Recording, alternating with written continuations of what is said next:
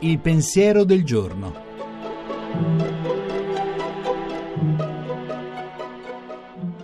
In studio Monica Mondo, giornalista, autore tv.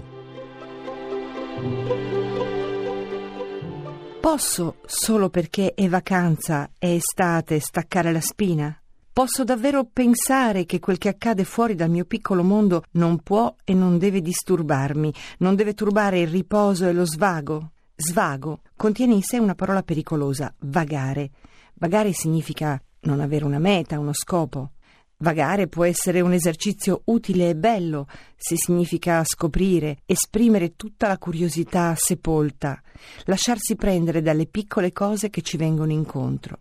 C'è un'erranza per cercare se stessi e una che porta via da sé e lascia solo l'amaro dell'inconcludenza e del rimpianto.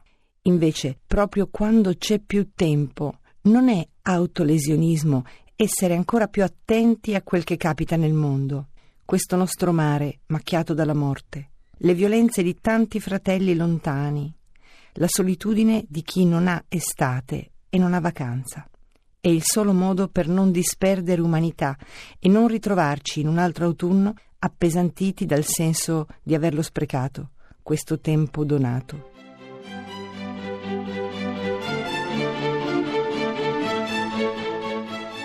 La trasmissione si può riascoltare e scaricare in podcast dal sito pensierodelgiorno.rai.it.